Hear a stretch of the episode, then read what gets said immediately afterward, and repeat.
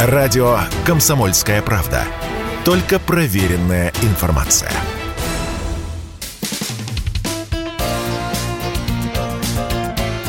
Говорит полковник.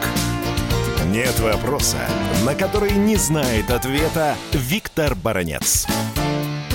Предложение генерала Репаса о том, что несколько стран НАТО должны сформировать бригады из украинских военнослужащих, обучить их, оснастить и отправить на войну в Украину, свидетельствует прежде всего о том, что в недрах НАТО вызревают идеи о дальнейшем втягивании этого североатлантического альянса в э, войну с Россией. Только вот таким образом, как говорится, из-за угла.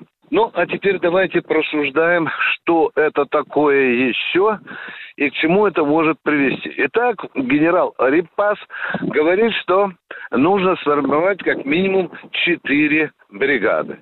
Что такое четыре бригады по натовским стандартам? Это четыре-четыре с половиной тысячи людей, личного состава. Умножаем 5 на 4, а предлагает сформировать 5, это значит, что еще порядка 20-25 тысяч украинских бойцов натовцы должны будут подготовить на своей территории. Ну что, э, для российской армии это, в общем-то, цифра не очень-то страшная. Э, мы знаем прекрасно, что на украинском фронте, например, на Донбассе, там воюет несколько бригад, и некоторые из них уже как говорится, приказали долго жить. Но генерал Липас идет дальше. Не только обучение, он говорит, но и оснащение. Оснащение какое? Оснащение западное же, североатлантическое. Не то советское старье, на которое сегодня обижается Зеленский, когда э, в складчину бывшие страны Варшавского договора поставляют оружие на Украину. Я имеется в виду и там системы С-300 советской, и, и танки еще советского образца, и пушки, и боевые машины пехоты, там БМП-1.